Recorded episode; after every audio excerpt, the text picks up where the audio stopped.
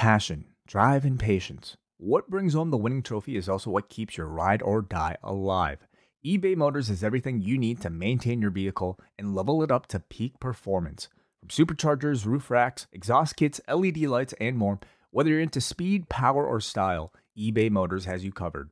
With over 122 million parts for your number one ride or die, you'll always find exactly what you're looking for. And with eBay Guaranteed Fit, your part is guaranteed to fit your ride every time or your money back. Because with eBay Motors, you're burning rubber, not cash. With all the parts you need at the prices you want, it's easy to turn your car into the MVP and bring home that win. Keep your ride or die alive at ebaymotors.com. Eligible items only, exclusions apply. The future is a hefty responsibility and not one that we take lightly. But then taking things lightly has never been what Hefty is about. That's why we've created the Hefty Renew program that turns hard to recycle plastics into valuable resources like park benches and building materials. To participate, simply fill up an orange Hefty Renew bag with accepted items, tie it up, and drop it in with your regular recycling. That's it. It's that easy. It's time to rethink recycling with Renew. Particular valued resources may vary by geography. More info available at heftyrenew.com. Hello and welcome to our UFC 265 post show. I am John Pollock, joined as always by Phil Shertalk and an historic outcome from the Toyota Center.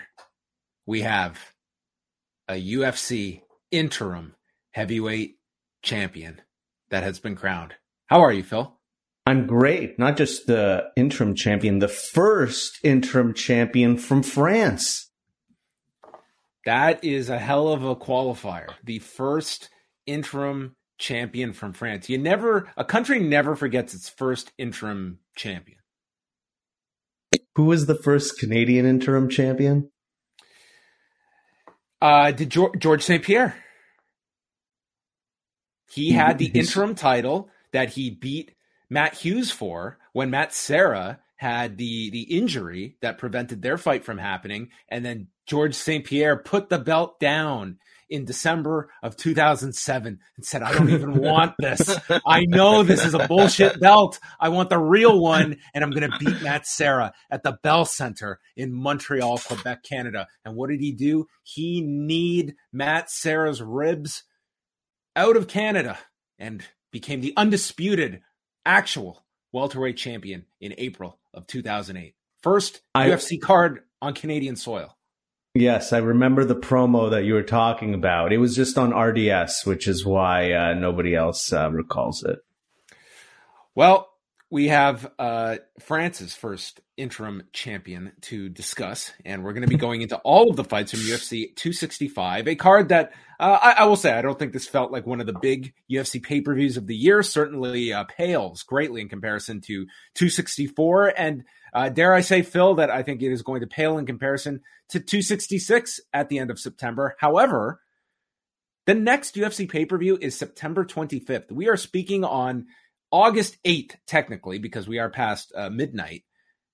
I don't know what what fights will stay together in that amount of time, knowing the UFC's luck here. I mean, they're they're pushing three five round fights for September 25th. God knows how many we'll have once we get to the end of September. But this is the uh, this is a pretty big gap between pay per views. Yeah, it's a, a huge gap. And I mean, that fight card also includes, you know, Nick Diaz, which, you know, that's a phantom until, you know, it's fight time. Uh, so, uh, yeah, could definitely could see some changes ahead of that. And then I just found out they're running uh, a card against uh, SummerSlam and the Pacquiao fight as well. So that that's going to be uh, kind of um, that one's going to sort of slip under the radar, I think, for a lot. What are you talking about? Jared Cannonier and Kelvin Gastelum. Okay, they are they are loading up for yeah. They're off next weekend. A very rare weekend off for the UFC. So you will have Bellator and PFL to keep you satisfied next weekend. But uh, we're getting ahead of ourselves. Let's get into UFC 265. Uh, tonight's card, realistically, this is not hyperbole. It was totally built around Derek Lewis to the point that they felt that this needed a championship attached to it. Francis Ngannou, uh, you know, he's left this division completely dormant because we have not had a heavyweight title fight in this division since the end of March. it's August. What's going on here? We need to get this division rolling. So, uh, Derek Lewis fighting in Houston, he couldn't just be fighting for the photo op at the end. He needed a championship. So they created a championship. However, it was not Derek Lewis that was, uh, presented with this title. Instead, uh, Ciryl Gane in what was a very one-sided fight, Phil. Like I, what I saw tonight was the Derek Lewis that fought Francis Ngannou three years ago. However, it was not Francis Ngannou uh, across the octagon from him who was also equally tentative. It was Ciryl Gane who had a very uh, precise game plan and you know controlled this fight from the moment it started. And I think you had a Houston crowd that was just hopeful of Lewis landing that one big shot, and every Derek Lewis fight is going to have that intrigue. Uh, but this is a guy that to me never got out of the gate tonight. Oh, absolutely. There, there was nothing there. Quite frankly, I didn't expect there to be much there at all. Like I, I sort of you, you thought it would say, go. Do, do you know how many significant strikes he landed in the entire fight? Five, maybe eight. Okay. Like this was this was a really bad performance for such a oh. big high profile fight. And that, you know, that is going to be a bit of a a tag I think that is going to be attached to Derek hmm. Lewis hmm. when we have seen the Ngannou fight, which was, you know, in essentially a number one contenders fight. Um, then we had when he challenged Daniel Cormier later that year, and then this. I mean, these are his biggest fights. Um, the, these have been performances that Derek Lewis has not been able to perform at a level we have seen him in. Like this is not the most well-rounded fighter, but he is certainly much better than this. Yeah, I, I definitely agree that this will, uh, you know, live with him. You know, he's always sort of been this like almost like a comedic sort of uh, character and you know people didn't take him seriously but you know when you're knocking people out and you've got a championship title fight people have to t- take you seriously.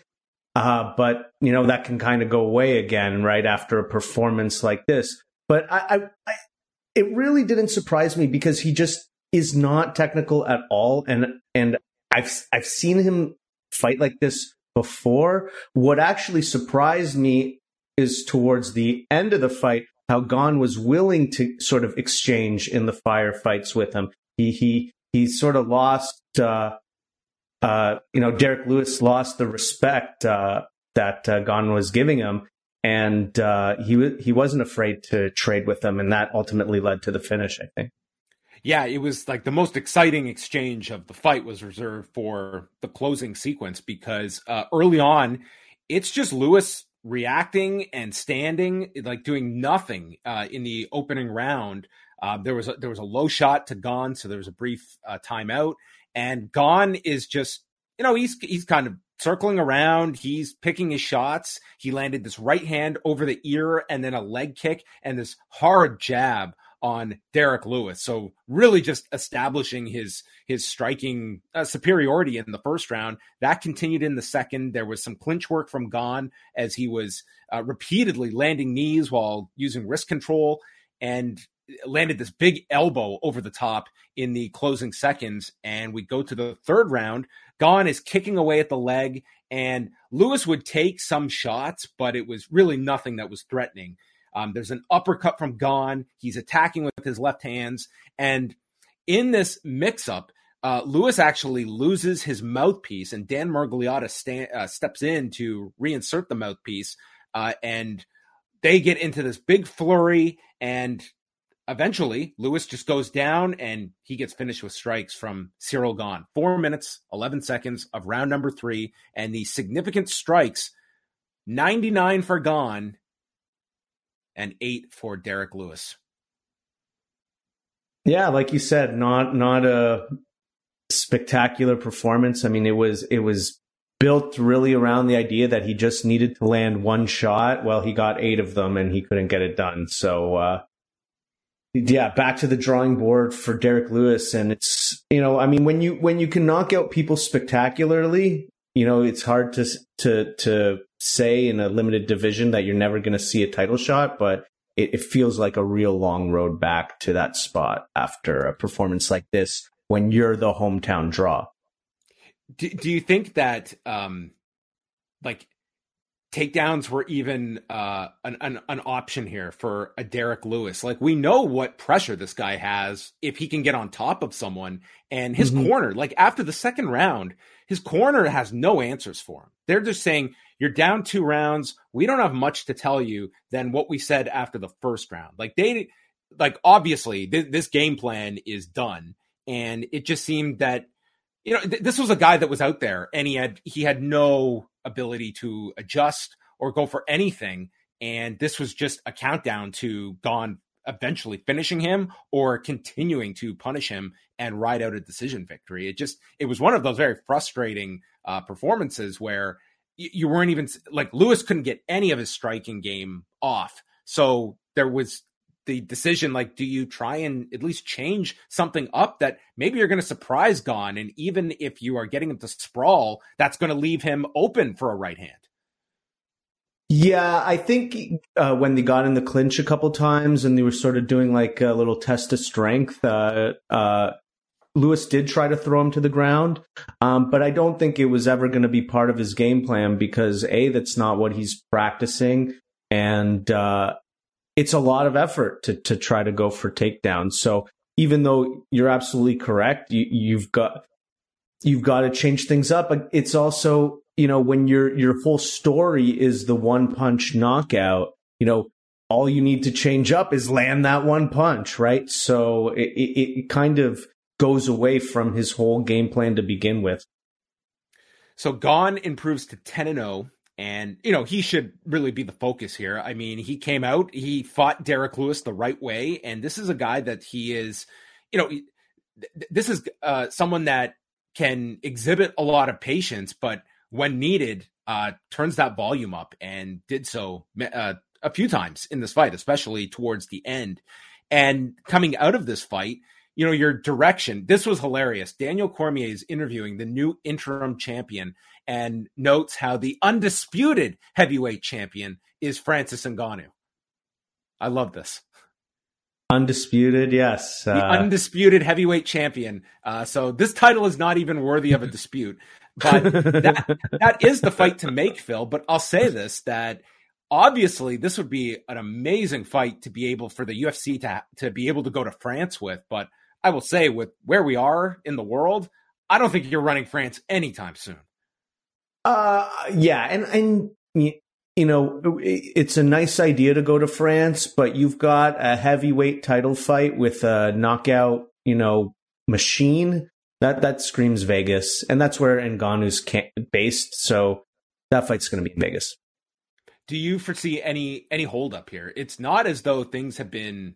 Um, you know, it sounds like Francis Ngannou and Dana White they are communicating through the media, and I don't know how much um, discussion is going on with Ngannou's camp, uh, but it does seem like there is there is a lot of friction there in in that relationship. Um, to the point that the, the, next question is going to be if if Gane is ready to fight and you're having these issues, we may see a Gane interim title defense against someone not named Francis Ngannou, and then this thing is just another mess. Uh, yeah, I mean, I it definitely is the fight that they pretty much have to make without turning uh, it into a complete shit show.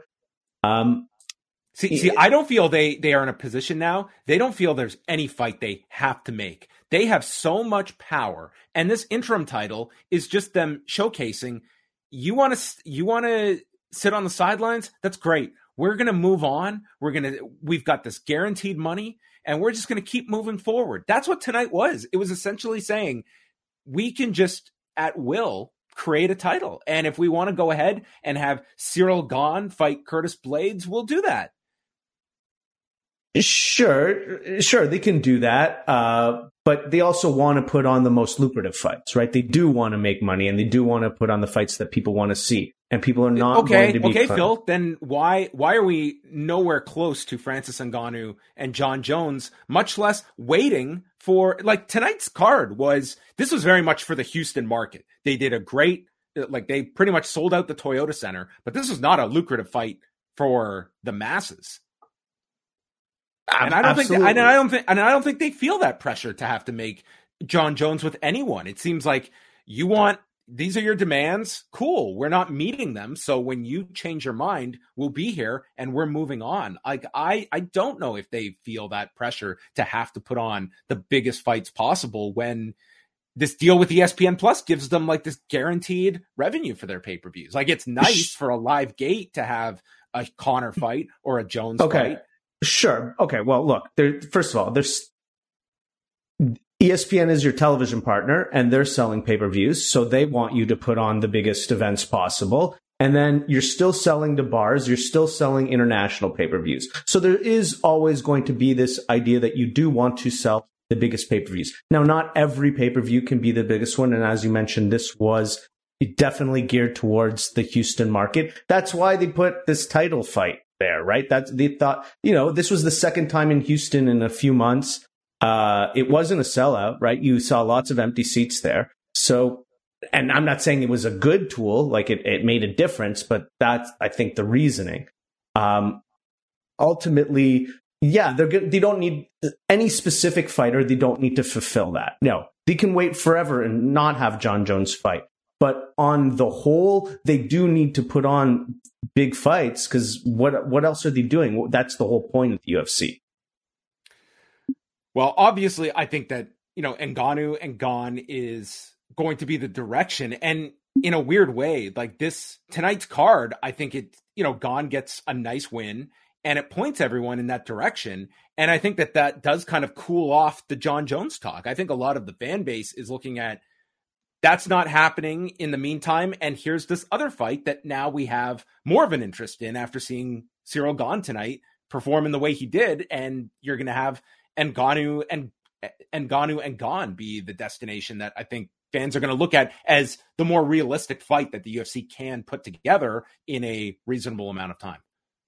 I kind of felt that already had happened. Like it, it sort of seemed like right after the Ngannou win, you know, if the if the Jones thing was going to happen, it was going to get hot, and they were going to figure it out. And it cooled off right away, and so, and it's you know they they'd already moved on to Derek Lewis and they were mm-hmm. selling Ngannou versus Derek Lewis and people were okay with that. It's just they couldn't work out on the the timing of it.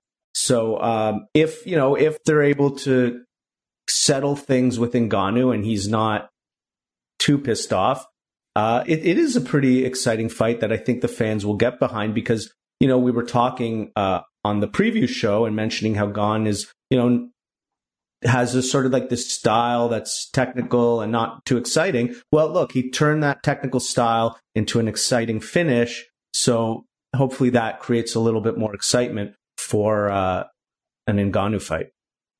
Last thing on the heavyweight division, you know, one name that is not coming up too often is Stipe Miocic. And what do you see as his future in this heavyweight mix?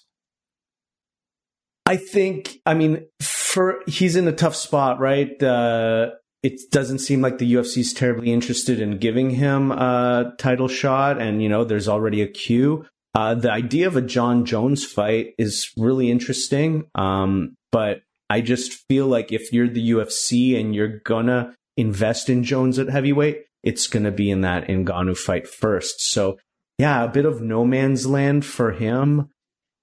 Yeah, I, I don't really know what to do with him. It's a, it's a tough spot. Like I don't know where where he goes next. Like I, I don't think we've seen the last fight of his career, but it is one where you know he is getting up there in age. He has had his his championship reigns, and and it's it just becomes difficult. Like Jones and Miocic, I think a lot of people would be interested in that fight, but I I also feel like if you are negotiating with Jon Jones, it's it's going to be a very expensive fight for the UFC to put together, and are they going to have that motivation uh, with, with you know, two individuals that I think have, you know, had difficult relationships over the years with UFC. Yeah, and then you go down the list of other contenders, and you know the the division is very thin, and because you know Stipe is is such a you know you know goat heavyweight, you want to put him against somebody that's going to be worthwhile. So either another big name or somebody who could make a name off of him, but there really doesn't feel like there's anybody in that position right now in the division. So he's he's almost in like uh, you know obviously he lost and he had the title, but he it feels like he's sort of in that Leon Edwards uh, zone. and it's a very tough transition when you go from being used to fighting in championship fights and having pay per view points, and all of a sudden, you know, they want to match you with a Curtis Blaydes or a Jairzinho Rozenstruik, and it's you know, it's it's not going to be as financially lucrative of as your championship fights that you have become accustomed to making that amount. Yeah, absolutely, and that's and that's part of the reason why I'm sure he's pushing for uh, that uh, Ngannou rematch. So moving on down the card, Jose Aldo defeated Pedro Munhoz by unanimous decision. Um, first round was very close. They were identical with 24 significant strikes apiece. And it was, you know, Aldo, you could see this game plan of going to the body. Uh, Munhoz was loading up on a lot of his shots. And Aldo just kind of pulled away with this fight. Uh, the second round, I still thought was another close round where M- Munhoz was landing uh, at times with his right hand, but the key was uh, Aldo utilizing his jab, and we also got the occasional leg kick from Aldo that has been at one time was a hallmark of his game plan that he has greatly gotten away from. But we did see a little bit of that output in this fight. Uh, but anyway, Aldo to me took the second round as well, and then just kind of put on a clinic in the third round. He's going to the body routinely. He landed this triple jab, this great combination that he followed with.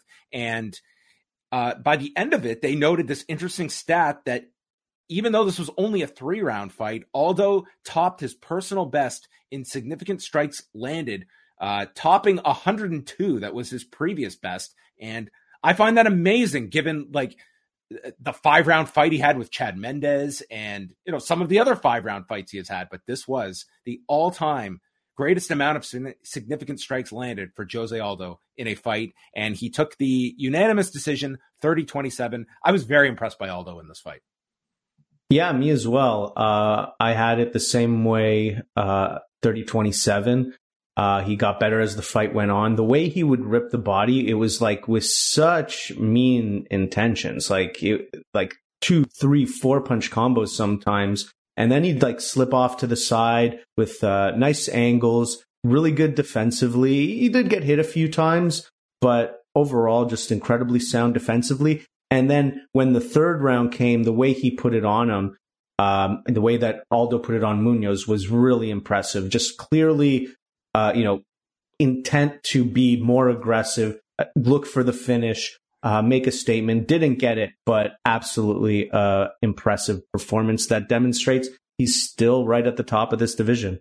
Yeah, um, that third round, they had noted like throughout the fight, he was landing 58% of his shots, 77% in round three. So it was uh, it, it was a really impressive performance. To me, it showcased that this was a guy that's not just clinging to that top five. It's like he he can be a player. I, I, would not necessarily be picking this guy if, if he were, you know, thrust to the absolute top of the division. But the fight he seems to be interested in is TJ Dillashaw. And that's going to be the ultimate litmus test, Phil. If he can beat a TJ Dillashaw in this stage of his career, uh, then I don't know what the ceiling is for him at bantamweight. But that's that's a big jump when you go from Pedro Munhoz to TJ Dillashaw. But I would like to see that fight happen. I think that's appropriate. I mean, Munoz, as the commentators mentioned, yeah, he has uh, some tough losses, but they're against the top guys in the division. And uh, Aldo has also been fighting the top guys in the division, of course, losing to the former champion.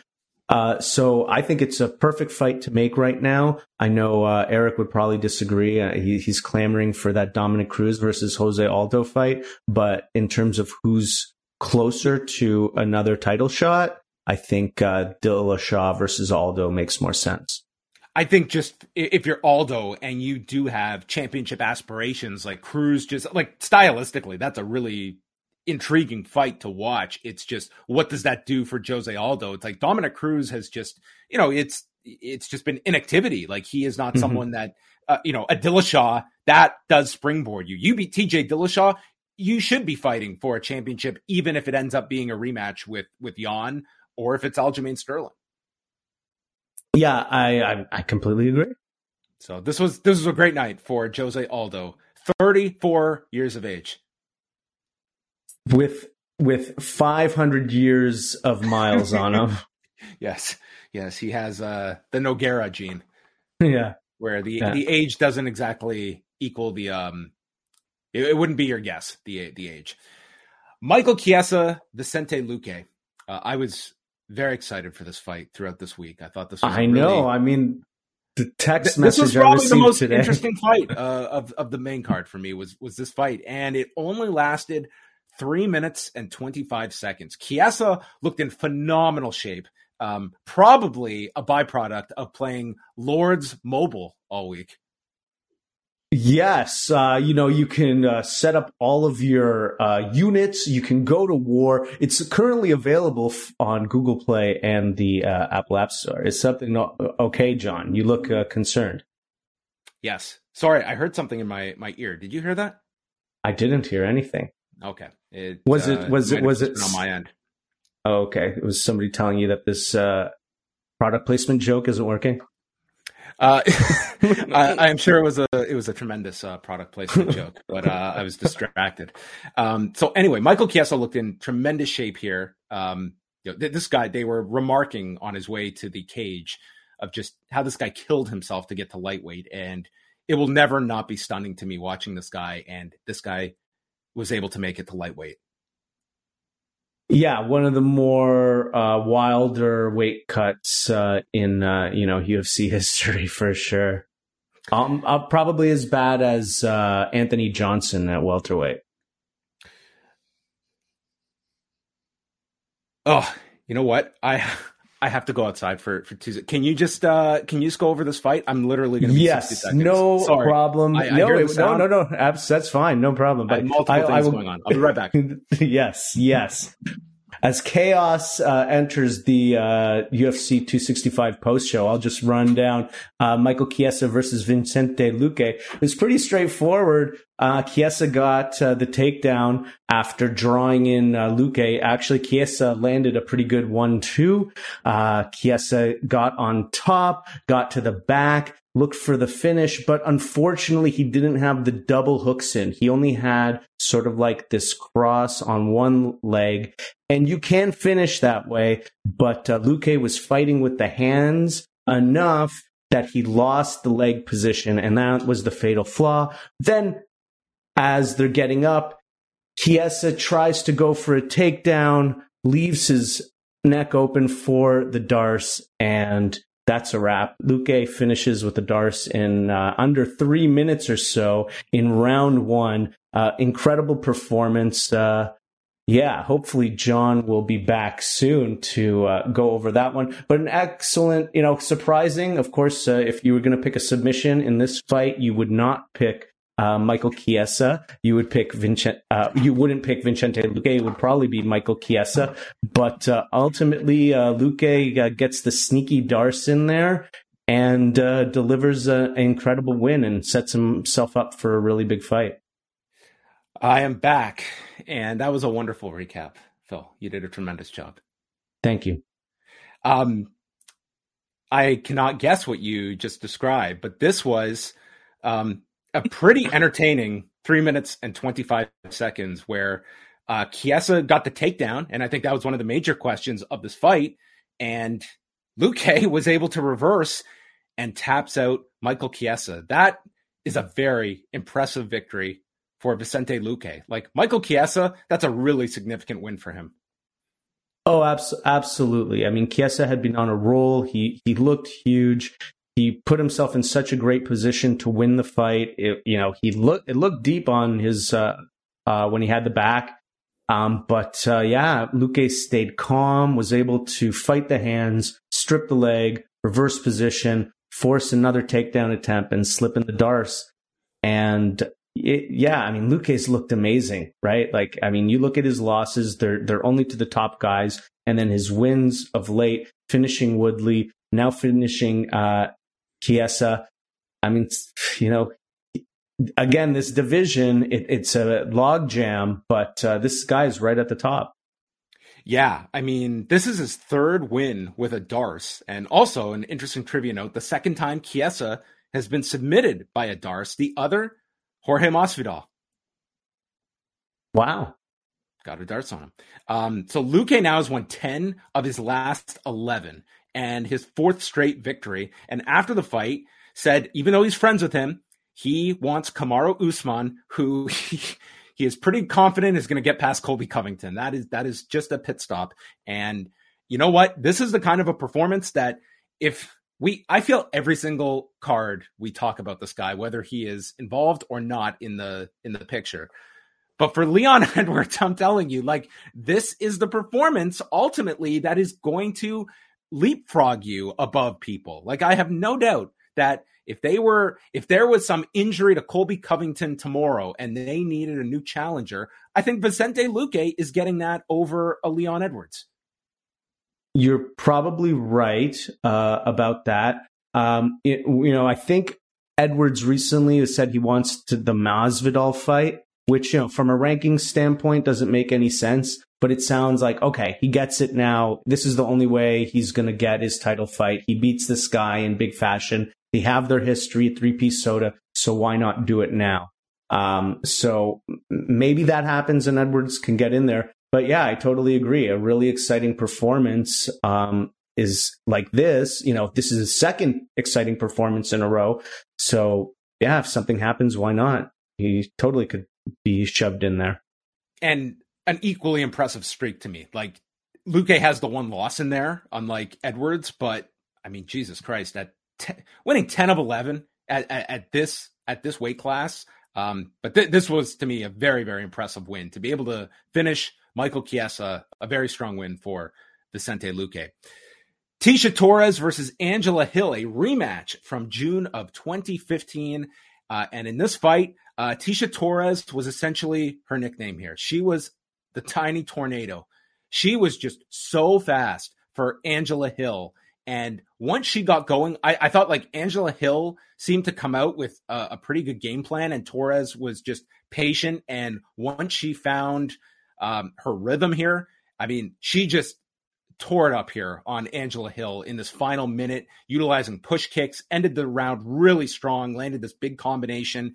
And from that point on, it was pretty much the Tecia Torres show here. I mean, they compared a lot to the last fight at UFC 188. That was a heavy grappling affair by Torres. This one, it was all on the feet. Uh, Torres uh, got out of the clinch and is just landing big shots on Angela Hill. She went for like this crazy spin kick, almost like an enzuigiri, missing Angela Hill. It was like stuff you'd never envision out of Tecia Torres. And then in the third round, um, it's just a higher volume output from from Torres. And anytime Hill would enter the pocket, boom, Torres would send her back. And this was just um, for for Angela Hill, her best output was in the third round, but I still th- saw this as a uh, a clean sweep for Tecia Torres. I had it 30-27. Phil, your scorecard? I did the same way, 30-27. Uh, I think you really nailed it with the push kicks, and every time uh, uh, Hill would enter the pocket, uh, you know, there would be a kick to send her back, or you know, she'd slip off to the side. She was just never there to be hit. Uh, there was a couple moments where Hill looked pretty strong in the clinch position, but uh, not strong enough that she was able to do too much with it. And Torres was always just able to circle out and again get it back into that kicking range where she just essentially dominated. Um, you know, Hill was game, always move forward. She did land her shots, but mostly she seemed to get frustrated just by the sheer volume that Torres had and the fact that she kept pushing her back from that pocket. Yeah, Torres had like this real terrible stretch where she was thrown in there against you know some some of the top strawweights in the division. She lost to Jessica Andrade, Joanna Jędrzejczyk, Zhang Weili, and then Marina Rodriguez. Um, she's now won three straight. Do you think that she can still make a campaign here at, at strawweight and and build herself uh, back up? Like she she looked great tonight. Um, those were that that was a tough stretch for her. Yeah, I, I, do think she can build herself back up. I mean, she she's super well rounded. She looks like she's getting better and better. Um, so I I, to, I don't see why not. I mean, you know, this Angela Hill is a very popular fighter. Uh, and this was a, you know, I mean, outside of the fact this wasn't the biggest pay per view, it was a high profile slot and she delivered. Uh, it wasn't, you know, a KO, which is something we're always looking for uh, when we want to really push somebody. But I, I think she's going to get you know, a really top, uh, you know, top five person. And then if she wins that, yeah, why not title shot?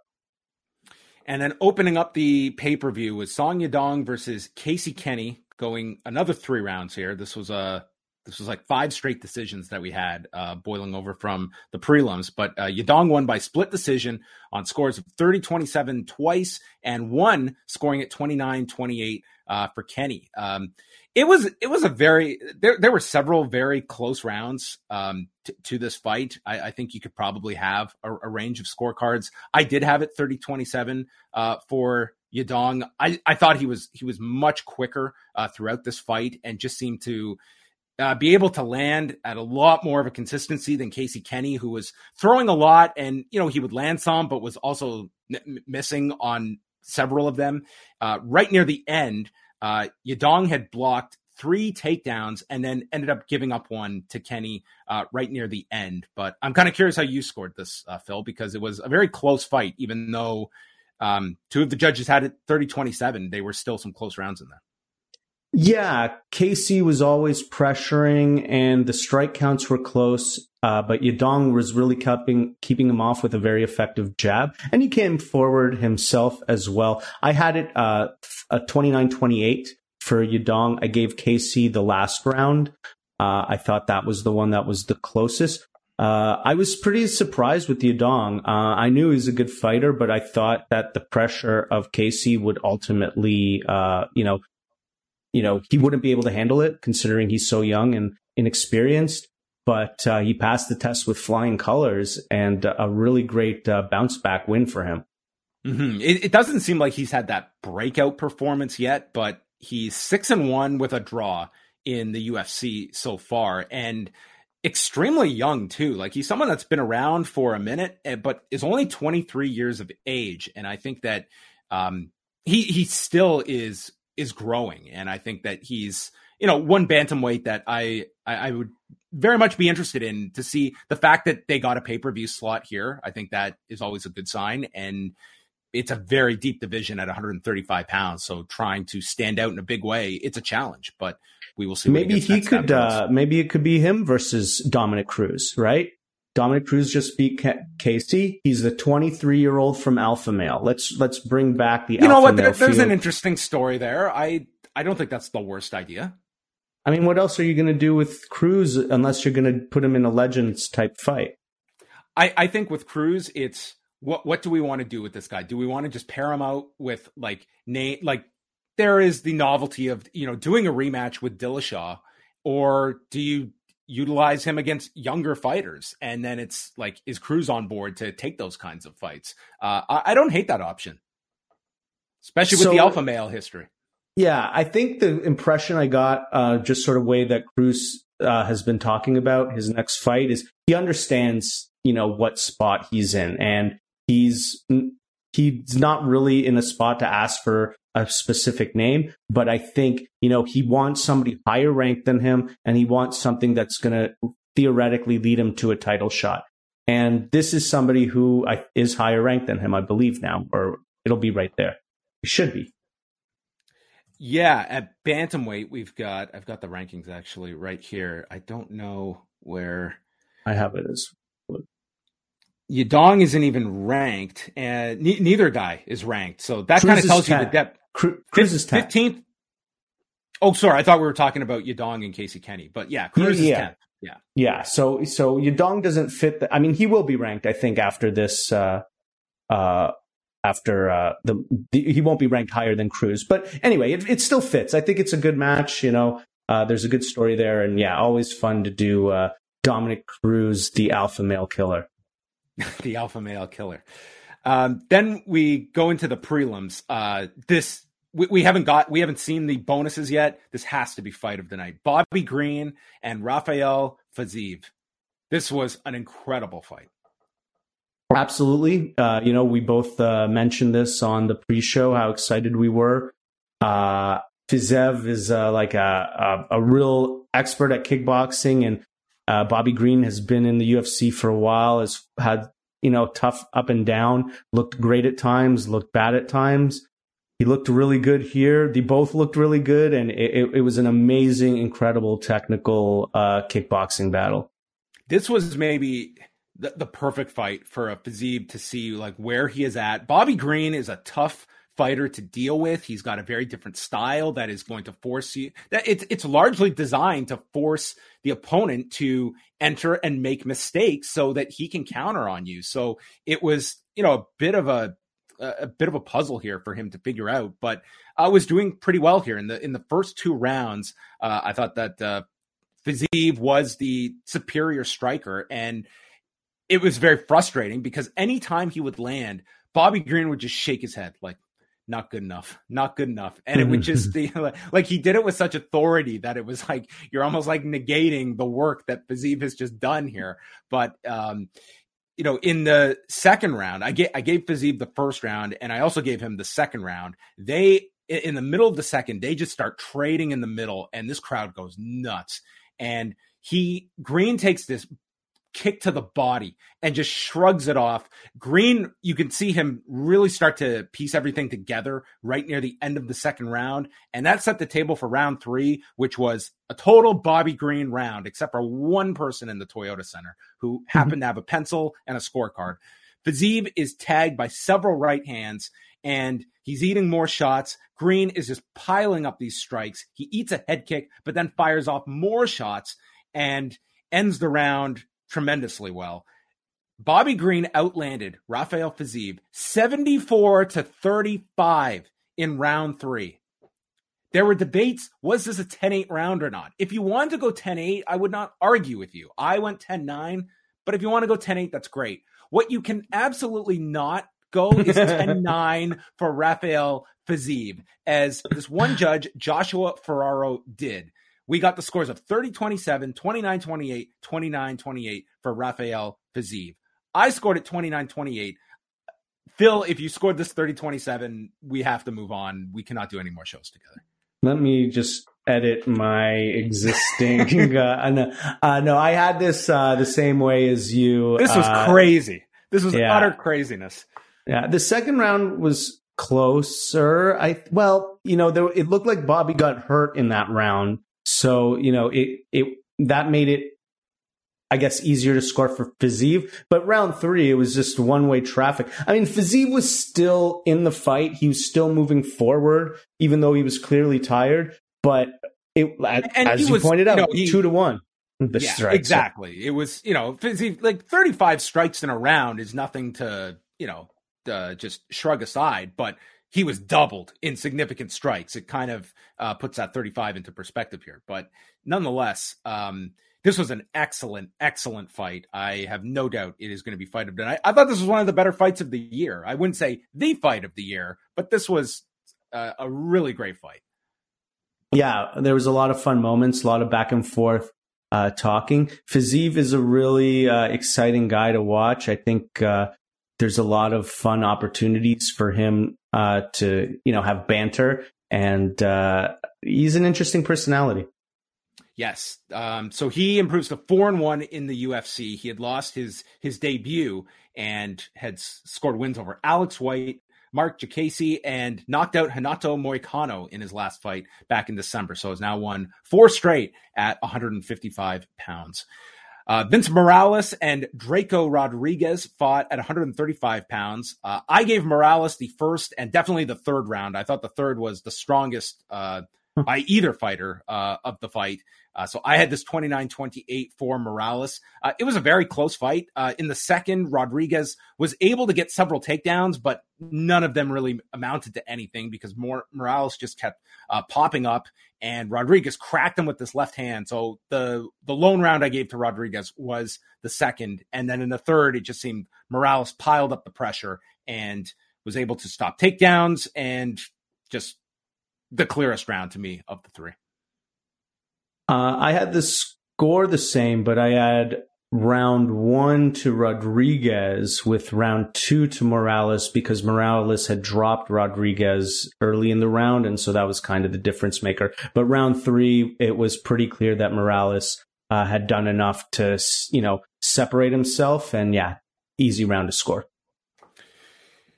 Then we go to Ed Herman, 40 year old Ed Herman versus Alonzo Menifield at 205 pounds.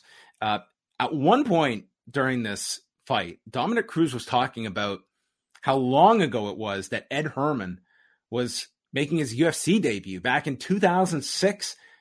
And he threw out this story that, like, the UFC was illegal in 50 states. It's like, dude, the UFC was never illegal in 50 states. it certainly was not illegal in 50 states in 2006 when, dude, the company had exploded by then. It was pretty mm-hmm. popular by 2006. It was just a very, uh, well, very I odd... mean, I saw Ed Herman fight in Montreal, and that was only a few years after he had been in the UFC. So, and that came well after all 50 states uh, were allowed, or, or at least most of the states, because New York came late. But uh, yeah, uh, Cruz may need to check his timelines.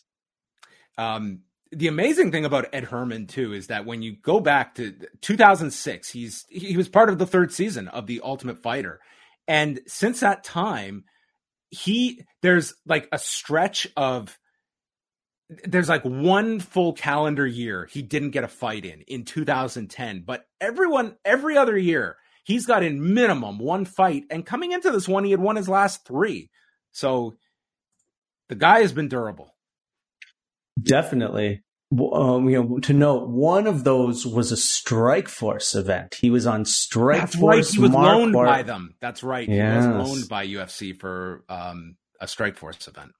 Yes, yes. Uh, you know, I mean, uh, durable fighter. You know, some gets a win, gets a loss. Usually, tough fight for for almost anyone. Um, well, tough one for him today. This this was a rough one for Ed Herman. Um, at the beginning, uh, Herman was able to hit this check left hook, and then Menifield was covering his right eye for most of the round, uh, but still did a lot of damage to the lead leg of Ed Herman. He still won the round, and Herman's leg is beginning to swell, and it would only get worse. In the third, or sorry, in the second round, Herman was just he was pretty much just loading up and swinging. And listen, Ed Herman is a fun fighter, but I mean, this it felt like watching, you know, the style of a fighter from another era. It was just, you know, a different level of, you know, technical striking here. He was just and granted, he was basically on one leg by this point as well. That probably didn't help his uh, setup here. But I mean, he's still coming forward. It's not like this guy was um, not bringing this fight to Menifield, but Menifield just cracked him with a left hand, is kicking his leg apart, and Herman is having trouble standing. He switches stances and then takes one final leg kick at the horn and Menifield, I, I, thought this was a 10 8 round. And the doctor comes in to check on his shin, and he's got this growth coming out of his shin. Uh, but the doctor says, um, You're good to go. So Ed Herman continued into this third round.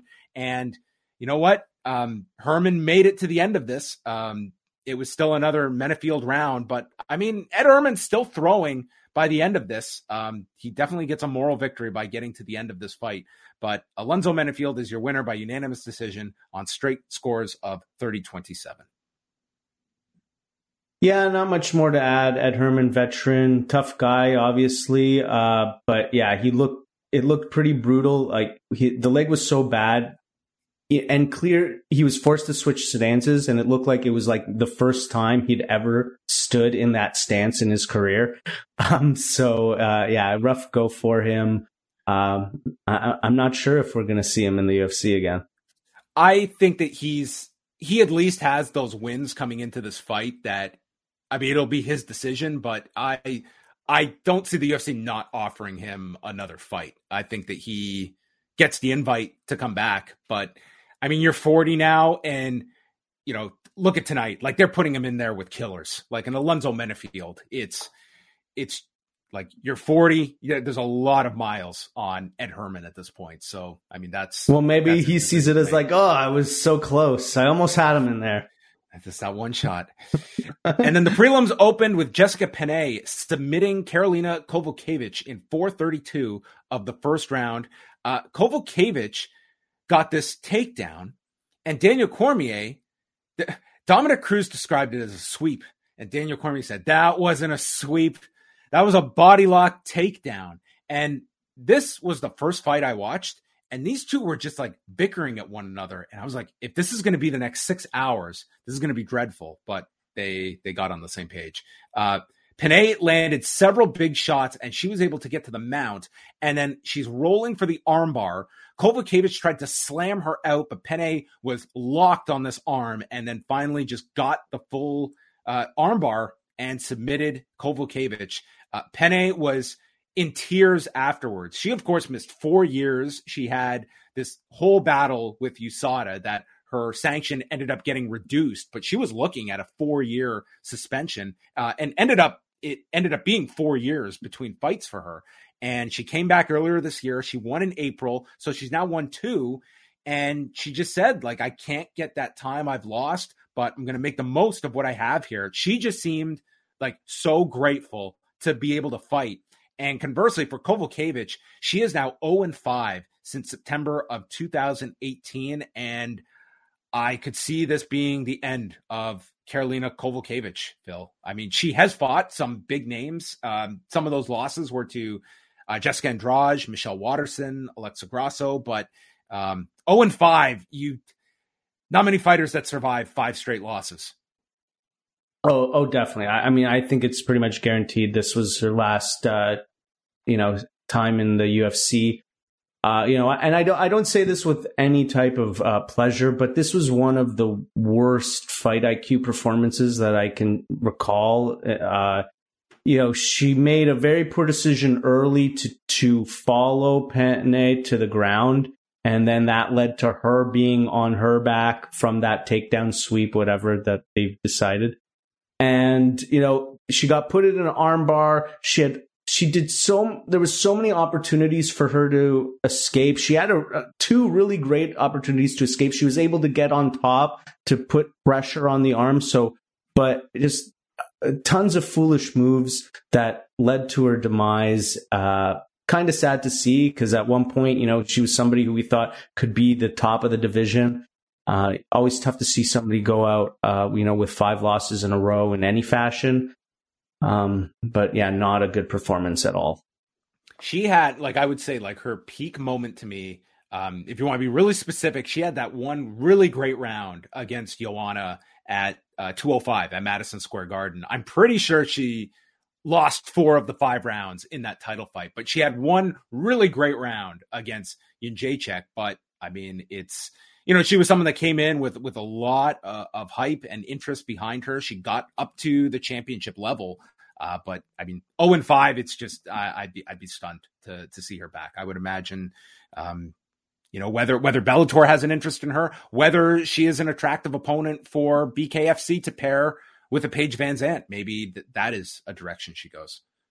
I mean, that's I mean that's certainly more in her skill set. Uh, you know, she, um, but you know, I mean, is that something that you know you really even want to do? You know, I mean, I guess it's a, a lucrative option potentially, or it's like a option, but I'm not sure that that necessarily appeals to you know every fighter out there.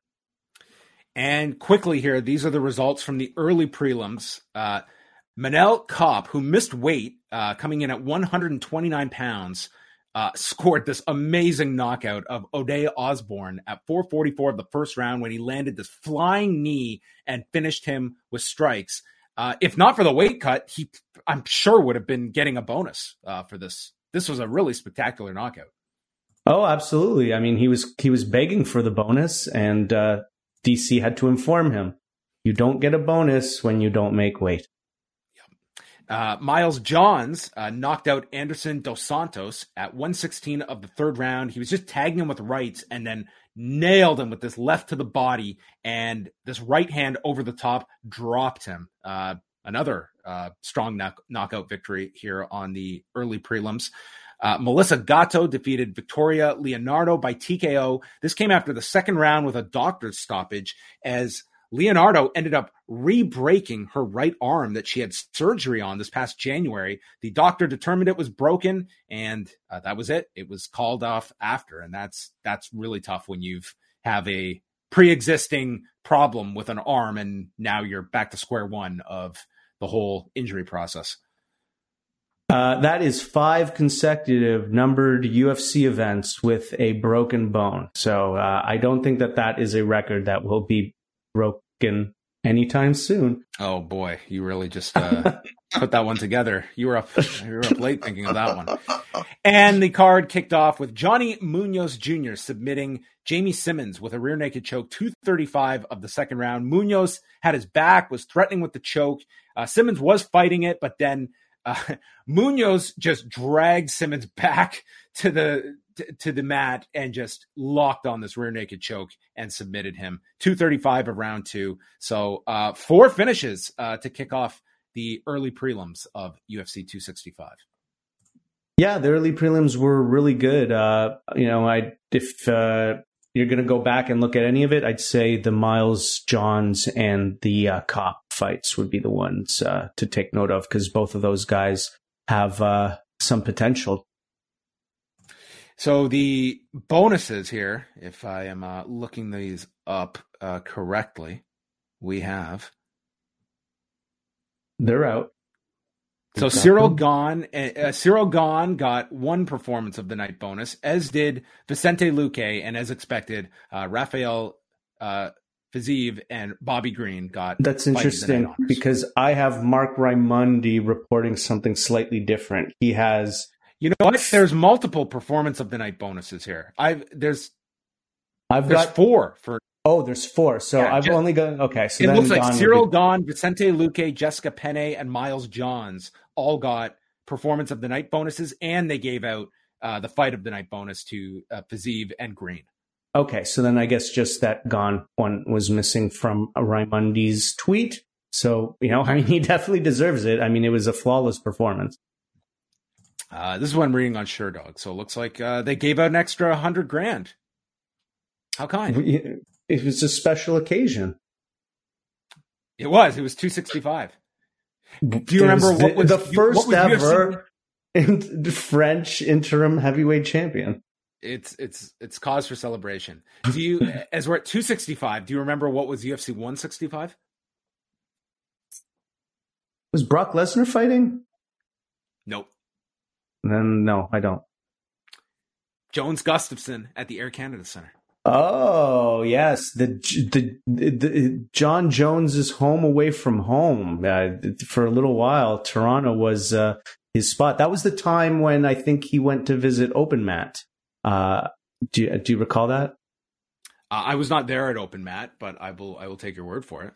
So he just the time just uh, remember when so Open Mat was the gym that uh, John and I both trained at separate times, but uh, I, I would have been training mm-hmm. around that around this time at, at Open Mat. Uh, yeah, oh for sure.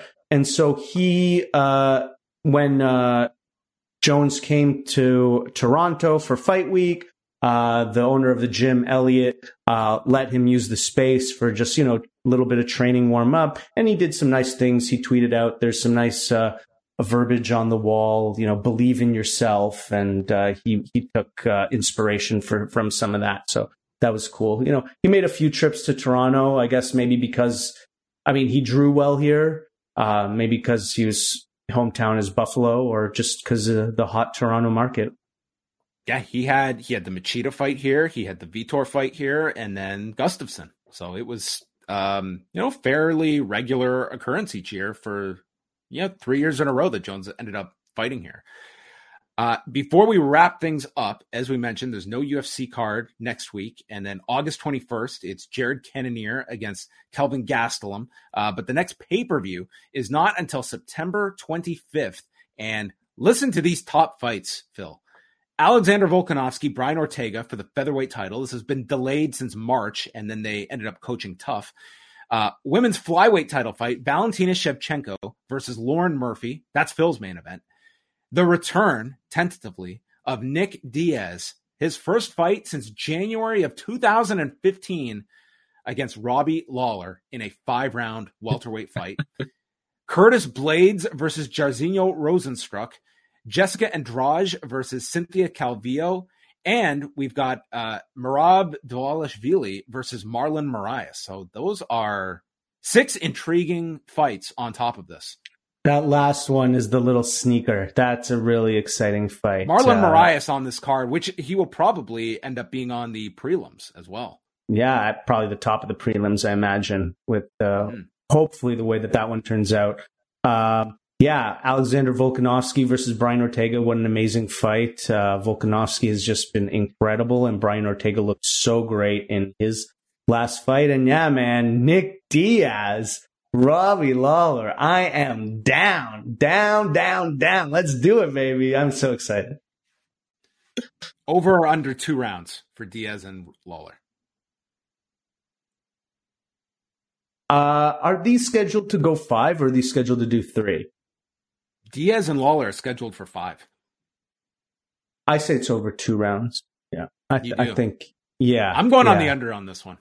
Okay. All right. I mean, I'm I'm going to predict a Nick Diaz finish here. He's going to finish Robbie Lawler, Ooh. but it I, it just might not be in two rounds. You think it's yeah. going to be the other way, eh? I, listen, any anyone trying to predict this fight is just in the dark playing just throwing darts, okay? There's absolutely no way anyone can have any solid analysis of what to expect from Nick Diaz in 2021 and frankly where Robbie Lawler is at in his career. This is a total fight that you're just purely guessing what is going to happen.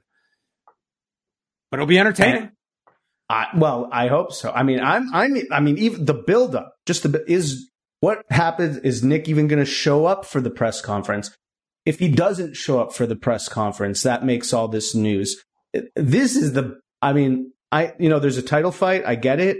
This is the biggest fight on this card. This is a massive fight. The Nick Diaz army is significant. It may not be as big as his brother Nate, but the fact that he's been off for so long and he's going to have that Nate juice right beside him. This is a huge fight. I think. Nick, I think Nick this, fighting will be the main event of this. No, no, I'm not saying it goes on last, yeah. but this will be the main event to people buying the show. Yeah, yeah, and and I and I just feel like as we get closer to that event, it's gonna feel like a really big event because of that.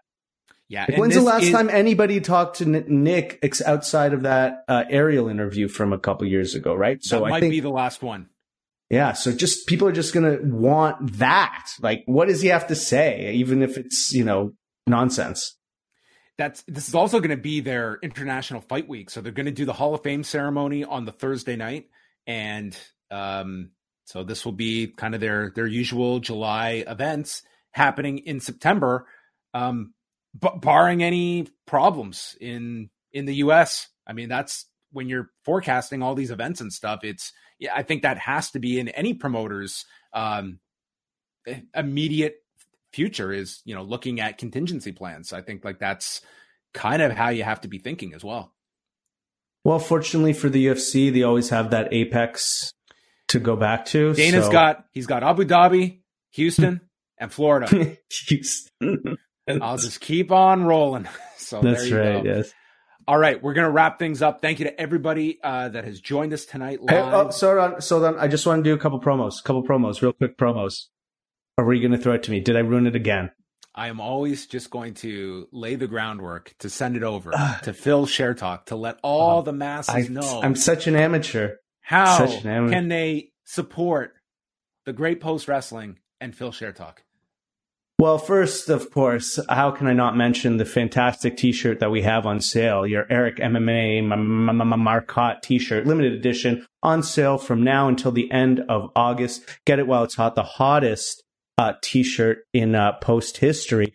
And uh, John, I, I know that you spent a lot of time as the Intercontinental champion. It was it was a grand time when you were when the crown was on your head but we've actually not had a champion for quite a while now. And I've decided that it is time to have a new face for the promotion, but we're going to have a new title. And it's called the Meta Multiversal Championship. And I will be crowning it on Twitch on Monday. And I'll be joined by a post luminary, Jordan Goodman.